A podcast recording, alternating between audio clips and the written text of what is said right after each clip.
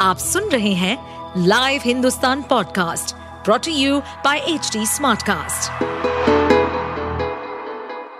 नमस्कार ये रही आज की सबसे बड़ी खबरें।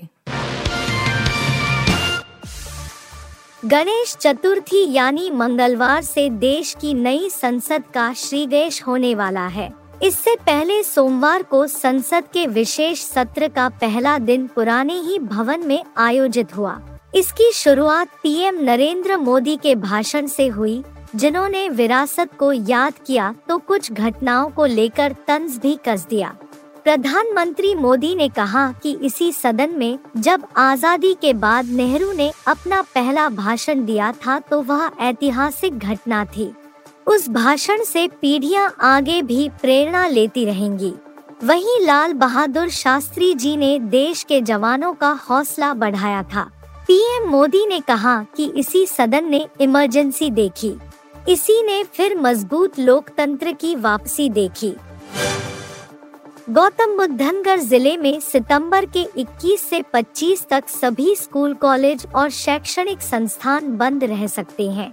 कुछ स्कूलों ने अपने स्टूडेंट्स को मैसेज भेजकर यह सूचना दी है। साथ ही परीक्षाओं की तारीख में बदलाव भी कर दिया है।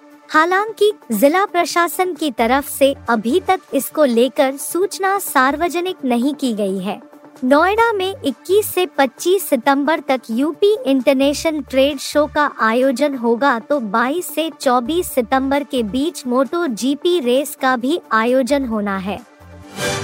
छत्तीसगढ़ के उप मुख्यमंत्री टी एस सिंहदेव, प्रधानमंत्री नरेंद्र मोदी की तारीफ़ कर अपनी ही पार्टी के निशाने पर आ गए हैं। खबर है कि तेलंगाना में आयोजित कांग्रेस वर्किंग कमेटी यानी सीडब्ल्यूसी की बैठक में उन्होंने पीएम की तारीफ़ करने पर माफ़ी मांगी है।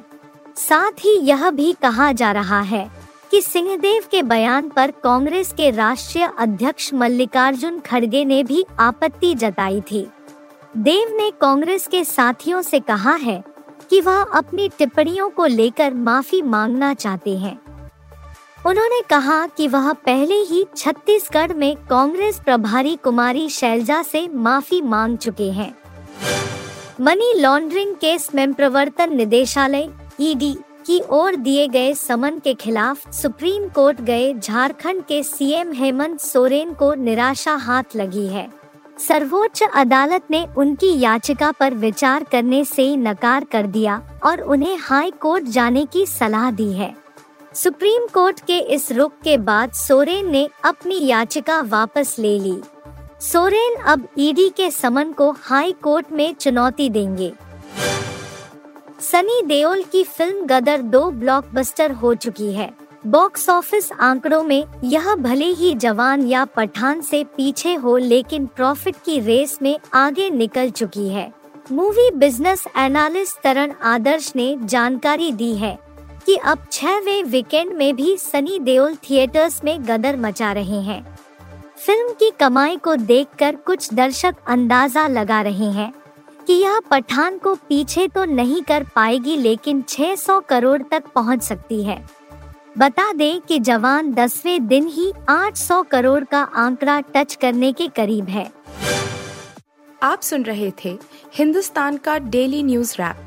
जो एच टी स्मार्ट कास्ट की एक बीटा संस्करण का हिस्सा है।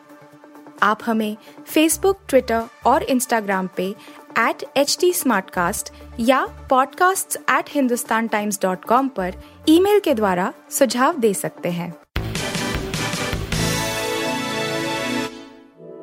इस पॉडकास्ट पर अपडेटेड रहने के लिए हमें फॉलो करें एट एच हम सारे मेजर सोशल मीडिया प्लेटफॉर्म पर मौजूद हैं। और ऐसे पॉडकास्ट सुनने के लिए log on to W W W dot H D smartcast dot com